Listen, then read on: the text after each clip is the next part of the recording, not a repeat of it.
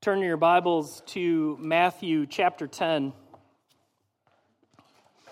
After spending some time in the book of Psalms, we're going to hop back into the Gospel of Matthew, uh, catching up where we were last time we were in Matthew.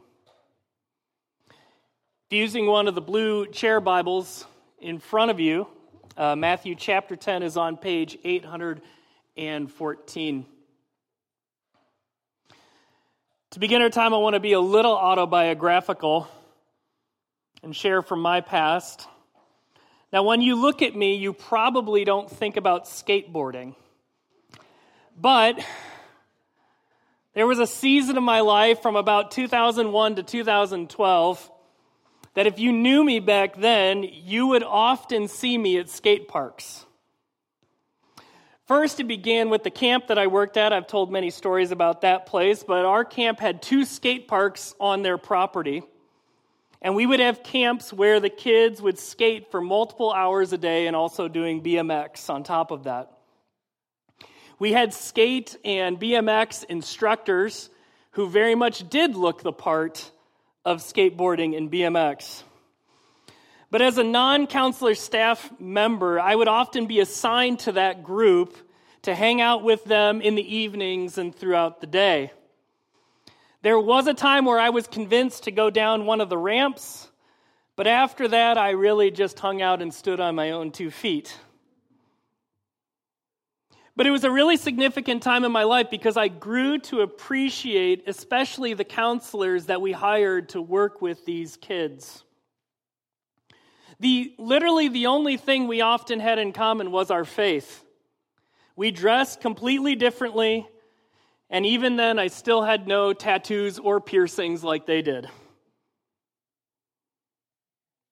I also learned that while it was a special gift for the skate kids to have counselors like them, there was also a place for me to minister to them, even though we had so little in common. I think there's a lie that we tell ourselves that I need to be cool or I need to be like someone to minister to them. You see this a lot in youth groups at churches where I'm too old to work with the youth. No, just put that out of your brain. But again, there's a place for the skaters and the skate counselors, but also me who really never looked like them, acted like them, or honestly was any good at skateboarding. I didn't have to be like them to serve and care for them. But the second part of the story is that that experience, as I was in college, led to future ministry and future work. So later, when I worked at a YMCA and seminary, which also had its own skate park, it gave me the confidence to speak with those students because I was familiar with them and people like them. I was even asked to lead a week of summer camp at that YMCA where I drove a group of skaters in a bus to a bunch of local skate parks. So it was me and like 20 skaters in this YMCA bus. But then this also led to another chapter of ministry where I used a church van to drive skaters to local skate parks in our town back in Illinois. And that led to our church being a part of bringing a skate park to that community through leasing of part of the church's land to the local park district. And in fact, that skate park was on the front page of the newspaper the day Lucy was born. So we have that paper. I tell you that story not so that now when you look at me, you're like, really? Skateboarding? Okay. But I think it relates to our text. Let me explain why. In the first part of our text today, we are introduced to the 12 disciples. And at the center of that description, I think, is a diversity of that group of 12 men. It wasn't their shared interests that united them, but rather their faith in Jesus. And I hope to make that really clear as we look in that description there. Again, the skate counselors and myself were united by our faith, not our commonality. But secondly, as we'll see in the second part of the passage, that this motley crew was sent out into the world to proclaim the good news of Jesus. And like I shared, being with the skate guys, the counselors, and the kids empowered me to go out into the world and minister to that subculture and be comfortable speaking with them about the love of Jesus. So let's look at that first part, the naming of the disciples. You'll see that in verses 1 to 4. Let's begin by reading verse 3. Follow along as I read. And he called to him his twelve disciples and gave them authority over unclean spirits to cast them out and to heal every disease and every affliction. Now, in the context of the book, this is a really important passage because what directly preceded this was Jesus' words saying, Pray eagerly to the Lord of the harvest to send out laborers into his harvest. Pray for people to go out and proclaim the good news of Jesus. And then we see in the very next verse Jesus answering his own command to pray. Matthew tells us about the first bunch of disciples that Jesus is going to send out. Couple things to note in this first verse. Number one, there are 12 disciples. Later, they'll be called apostles, and we'll get to that, but other parts of the New Testament, they are simply referred to as the 12. We should see in this an intentional connection to the Old Testament 12 tribes of Israel. And in one sense, Jesus is reconfiguring the people of God for the new era after his coming. Secondly, they're described as having authority over unclean spirits and every disease and every affliction. Now, it causes us to ask why are these mentioned here and not preaching, which comes later in the text in verses 5 to 15? I think the best understanding of this is that a similar description was used of Jesus' early ministry to speak about God's plan finally being revealed in Jesus, proof that Jesus was the promised Messiah. So the miracles of healing and, and casting out demons were given as evidence to the people that Jesus truly is the promised Messiah. We see this in Matthew chapter 4, and he went throughout all Galilee, teaching in their synagogues and proclaiming the gospel of the kingdom and healing every disease and every affliction among the people. The early ministry of the disciples was limited at first to the people of Israel. We'll see that later in the text. And the thrust of their message, especially early on, was that Jesus was, in fact, God's promised Savior from the Old Testament. And this introduction then leads into their naming found in verses 2 through 4. Let's look at that.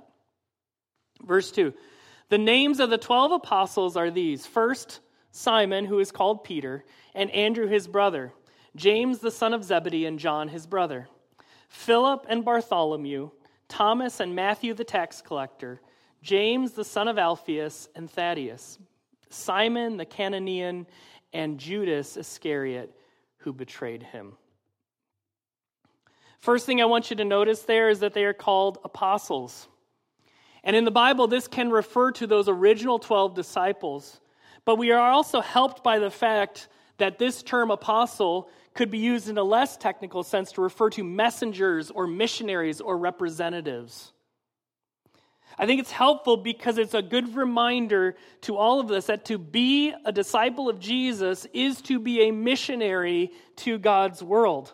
All of us are Jesus' representatives to his world.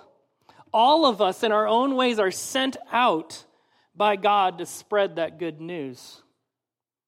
But let's also look at the names and the descriptions chosen for them. And while it's true that all of the people listed here are Jewish men, I want you to see a real picture of Christian community here. I'm going to start with one that's not listed here but recorded elsewhere, just to give you a taste.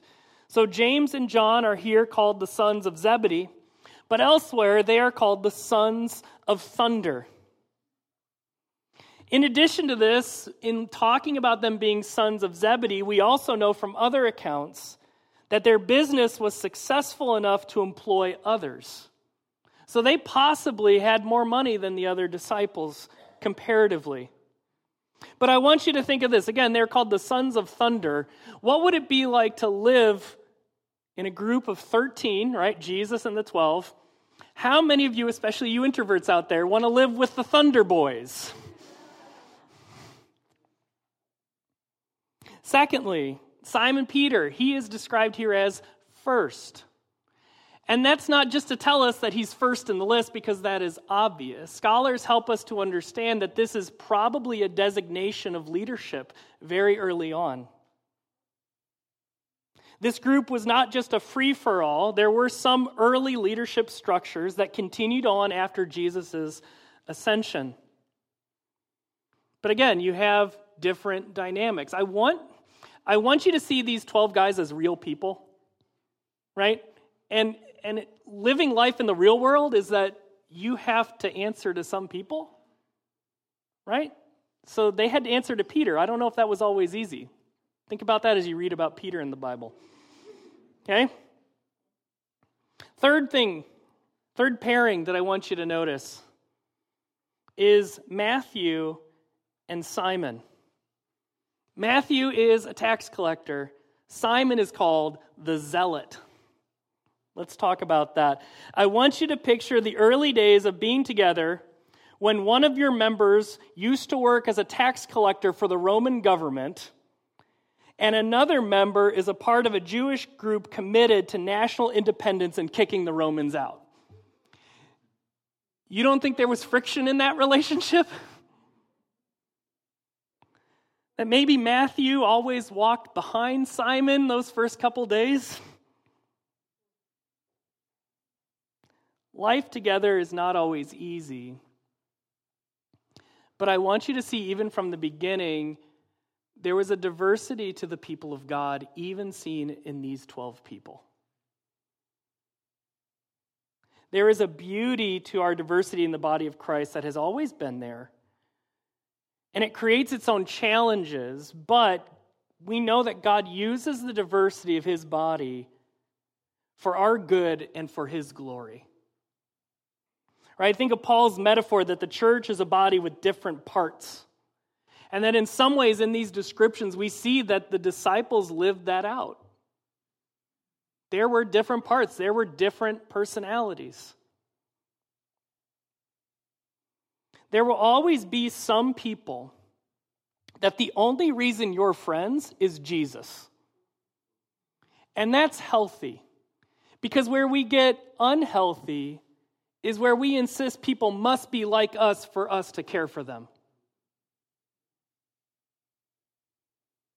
You should always have people in your life. You're never going to be best friends, right? But you care for them because you are united by your common faith in Jesus. And if the disciples can do it, so can you. Let me make two more comments on people. Number one, Bartholomew. Bartholomew teaches us that Jesus loves his followers who are never famous. Now, we don't know much about Bartholomew.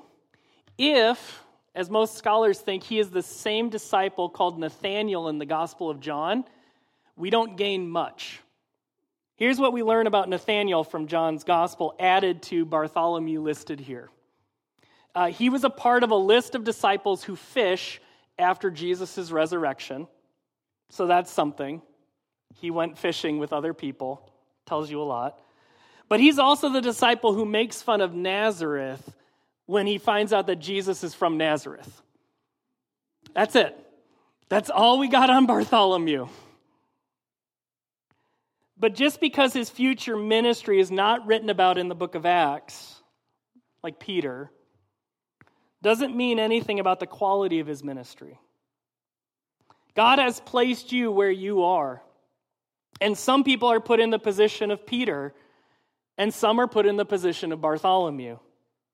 God wants all of us to be faithful. And it doesn't mean he loves Peter more than Bartholomew. He loves us all and calls all of us to be faithful. Last thing I want to note here is Judas Iscariot is listed as the one who betrayed him. And one of the reasons I want to highlight that is to say this Jesus knew the whole time what Judas would do. Jesus was not surprised by the events that led up to the cross. It wasn't that Judas and the Jewish leaders caught him off guard and therefore he died on the cross. He knew the whole time. And I think Matthew's inclusion of that fact here underscores that Jesus knew from the very first moment what Judas would do. And it's also important to remember that nobody guessed that Judas was the betrayer. Okay, they're all asking, is it me? Is it me? It wasn't as if he was in the corner brooding, wearing all black like a betrayer and twisting his mustache.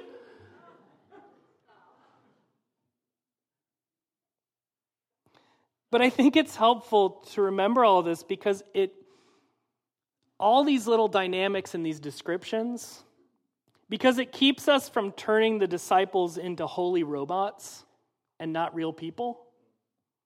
Because then we say, well, I couldn't have the faith like them. I could never be like Peter. Listen, Peter was a normal guy. And if you don't want to pick Peter, pick Bartholomew, okay? And make fun of small towns called Nazareth. I don't know. But I also want you to see in that last description that they experienced the personal betrayal by Judas. And Jesus was truly betrayed. And so when you experience your betrayal, you know that Jesus' first followers and Jesus himself experienced that. Again, this description helps us remember that these disciples were real people who had real problems and had real challenges just like us. And we're called to the same thing of being faithful followers of Jesus, being sent out into his world. And then what follows after that, and we're going to look at the first part today, are Jesus' instructions as he sends the disciples out. He's going to send them out on a short term trip. And we're going to continue this over the next couple weeks through the, the whole rest of Matthew 10. And so we're going to look at the first part of these directions beginning in verse 5. So let's first look at verses 5 to 8. These 12 disciples Jesus sent out, instructing them Go nowhere among the Gentiles and enter no town of the Samaritans, but go rather to the lost sheep of the house of Israel and proclaim as you go, saying, The kingdom of heaven is at hand. Heal the sick, raise the dead, cleanse lepers, cast out demons. You received without paying, give without pay. As I mentioned before, I want you to see here that they are sent out, and we mimic them in the same way. All of us, as disciples of Jesus, are sent out into this world. This is not saying just for the leaders or pastors or elders. I love the pattern of Mark's gospel when he talks about this, where it says, And Jesus appointed 12, whom he also named apostles, so that they might be with him and he might send them out to preach. And it's that idea of being with Jesus, but being sent out by Jesus, that that pattern continues in us today. God calls us into relationship with himself, but also so that we are sent out into the world to proclaim the good news of the kingdom. And we see this in these verses. The disciples are to proclaim the kingdom of heaven is at hand. And that's just another way to say that God's promised Savior has come in Jesus Christ. And to demonstrate the truth of that statement, they are empowered, verse 8, to heal the sick, raise the dead, cleanse lepers, cast out demons. Now, you might be wondering why not go to the Gentiles and Samaritans? Why doesn't Jesus love everyone? And let me explain that real quick. Number one, this probably says more about the disciples' readiness to serve Gentiles and Samaritans than it does about Jesus' love for them.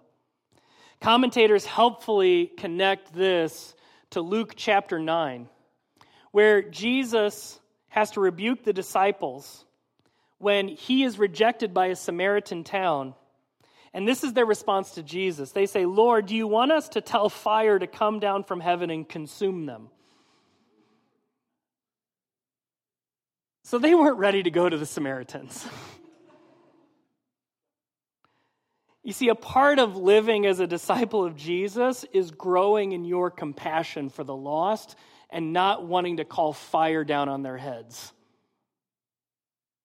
This also fits in a salvation history pattern we find in Romans chapter 1, which says it's first to the Jew and then to the Greek. And we see that. One, we see it a little bit. We see tastes of it in Jesus' ministry where he does interact with Samaritans and Gentiles. But Matthew's gospel ends with sending the disciples who are now ready to go to the nations. Right? So this is not a command that is permanent. But again, it's a part of the disciples maturing in their understanding of who Jesus is. But that leads to the last part of verse 8 there. It's sort of presented as a proverb you received without paying, give without pay. Now, this coordinates well with what we'll see next as Jesus talks about money. But using the idea of money, he's talking about how we present the gospel to others. Jesus is warning his disciples about a selfishness that will keep them from sharing the good news. We picture getting an amazing gift for free, but then turning to the next person and saying, I know I got this for free, but you need to pay me $1,000 for it. God wants you to be generous in sharing the gospel because in the gospel, He has been generous to you. We have freely received the grace of God. So why would we be stingy with others when God has been so generous to us? But it also connects, like I said, to this idea of money, which is Jesus is sending out. That's the next topic here of, of how do the disciples provide for their needs as they are sent out. So let's look at verses 9 and 10.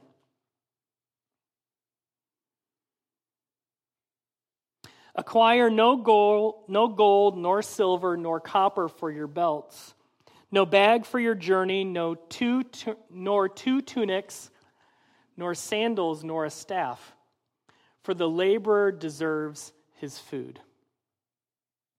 Jesus commands the disciples not to load up on supplies for their mission. Jesus talks about this command later in Luke chapter 22. And this helps us to see that this was not an absolute commandment, but one for that situation. Again, it's a learning opportunity for the disciples. And so Jesus gives this specific command for this specific time to teach them about what it means to be a disciple. That this command, in and of itself, is part of their training and maturity. They are to rely not on their ability to pack a backpack, but to rely on God's providence and the hospitality of others. As one author writes about this, the disciples needed to learn that the worker is worth his keep and to shun luxury while learning to rely on God's providence through the hospitality of others. So they aren't to take it with you, but wherever town or village they enter, they find out who is worthy and stay there for their needs to be met. So they had to trust that God had placed someone in that city who would be generous with them.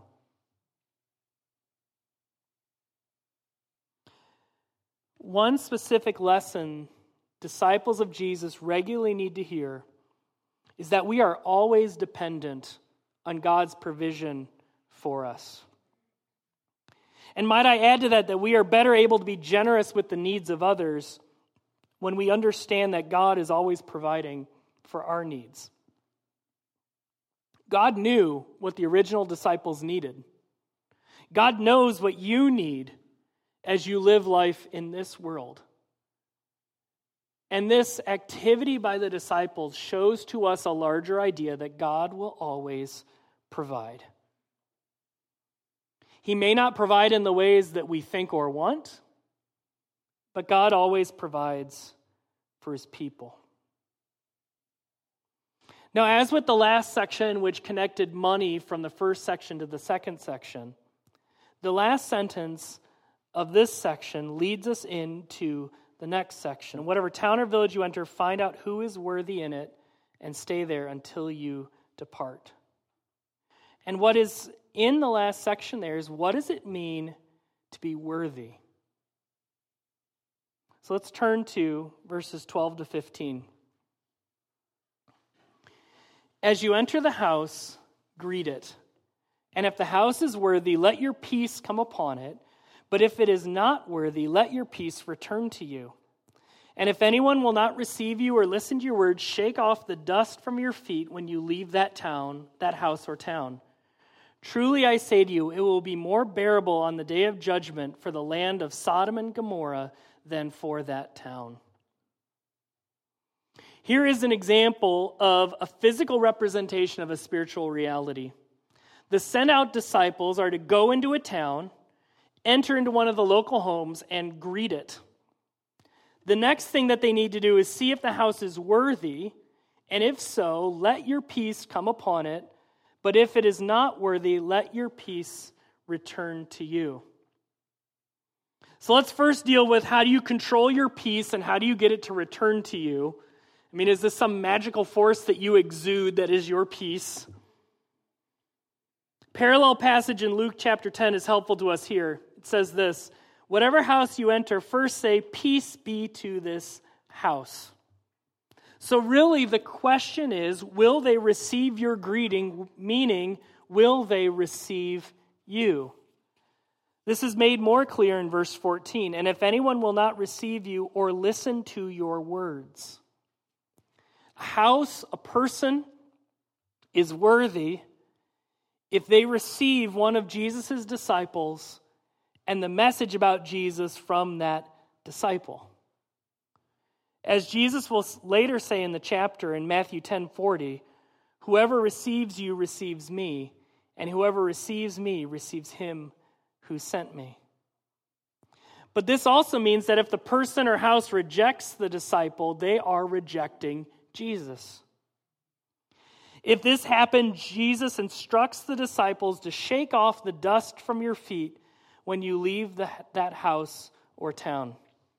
Now, again, this is weird sounding to us that if people don't want you in their house to hear about Jesus, you go and you shake your, the dust off your feet.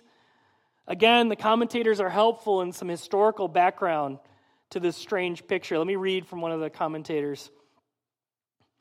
A pious Jew, on leaving a Gentile territory, might remove from his feet and clothes all the dust of the pagan land now being left behind, thus dissociating himself from the pollution of those lands and the judgment in store for them.